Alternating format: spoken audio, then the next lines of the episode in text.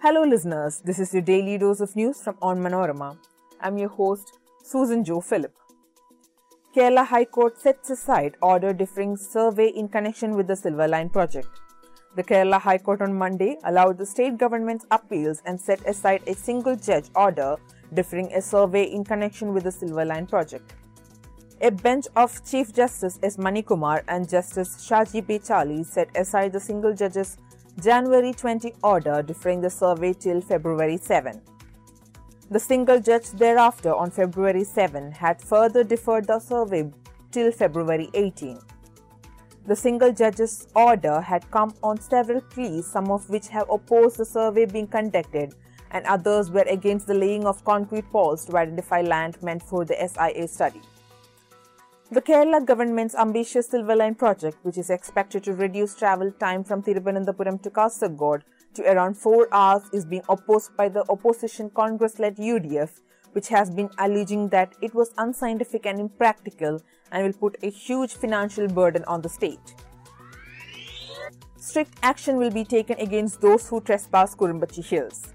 Kerala Forest Minister A.K. Saseendran has said that action will be taken against trespassers at Malampuzha's Kurumbachi Hill in the Palakkad district, where Cherad native R. Babu had been trapped for around 43 hours before being rescued by the Indian Army.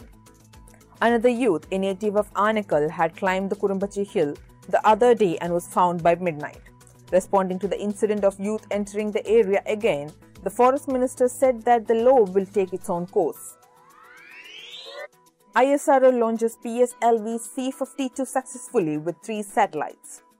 Marking the first launch mission of the year 2022, Indian Space Research Organization's Earth Observation Satellite EOS-04 and two small satellites were successfully placed into the intended orbit by the PSLV C-52 rockets today, a feat described by the ISRO as a marvelous accomplishment. The space agency's workhorse launch vehicle PSLV placed the three satellites into the intended orbit after blasting off at 5:59 am from here amid dark early morning skies. After a flight of about 19 minutes, the vehicle injected the satellites into its intended orbit, drawing distant cheers and uploads from the scientists who were closely monitoring the year's maiden mission. And in Kannur, a man is held for the wedding party bombing. Police arrested Ichu native Akshay, who allegedly had hurled a bomb at the wedding party in Thottada here on Sunday, killing a youth. Two others, Sanish and Jijil, were also taken into custody in connection with the case. Akshay confessed he hurled the bomb at the wedding party, the police said. A 26 year old youth, Jishnu, died in the explosion on Sunday, while six others were injured. The incident happened at Thottada in Kannur on Sunday afternoon as the wedding party were heading to the groom's house. Government bans 54 Chinese apps citing security concerns. The Ministry of Home Affairs has recommended a ban on 54 Chinese mobile applications that pose a threat to the country's security. The Ministry of Electronics and Information Technology will formally issue a notification banning the operations of these apps in India. The apps against whom the adverse security inputs were generated include Sweet Selfie HD, Beauty Camera, Music Player, Music Plus, Volume Booster, Video Players Media All Formats, Vivo Video Editor, App Lock, and AstraCraft, among others, the sources said. This will be the second major action against Chinese apps.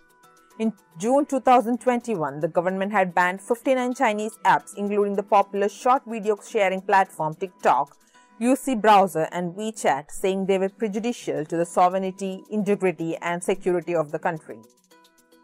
Both moves comes in the background of India's ongoing standoff along the line of actual control in Ladakh with China. And for today's COVID updates, India adds 34,113 COVID-19 cases. India on Monday reported 34,113 fresh coronavirus infections that took its tally to 4.26 crores, while active cases dropped below 5 lakh after around 37 days, according to Union Health Ministry data.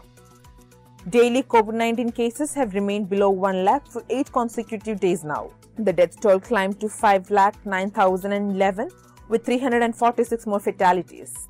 And that brings us to the end of this episode. Be sure to come back tomorrow. As always, thanks for listening to Daily News Dose.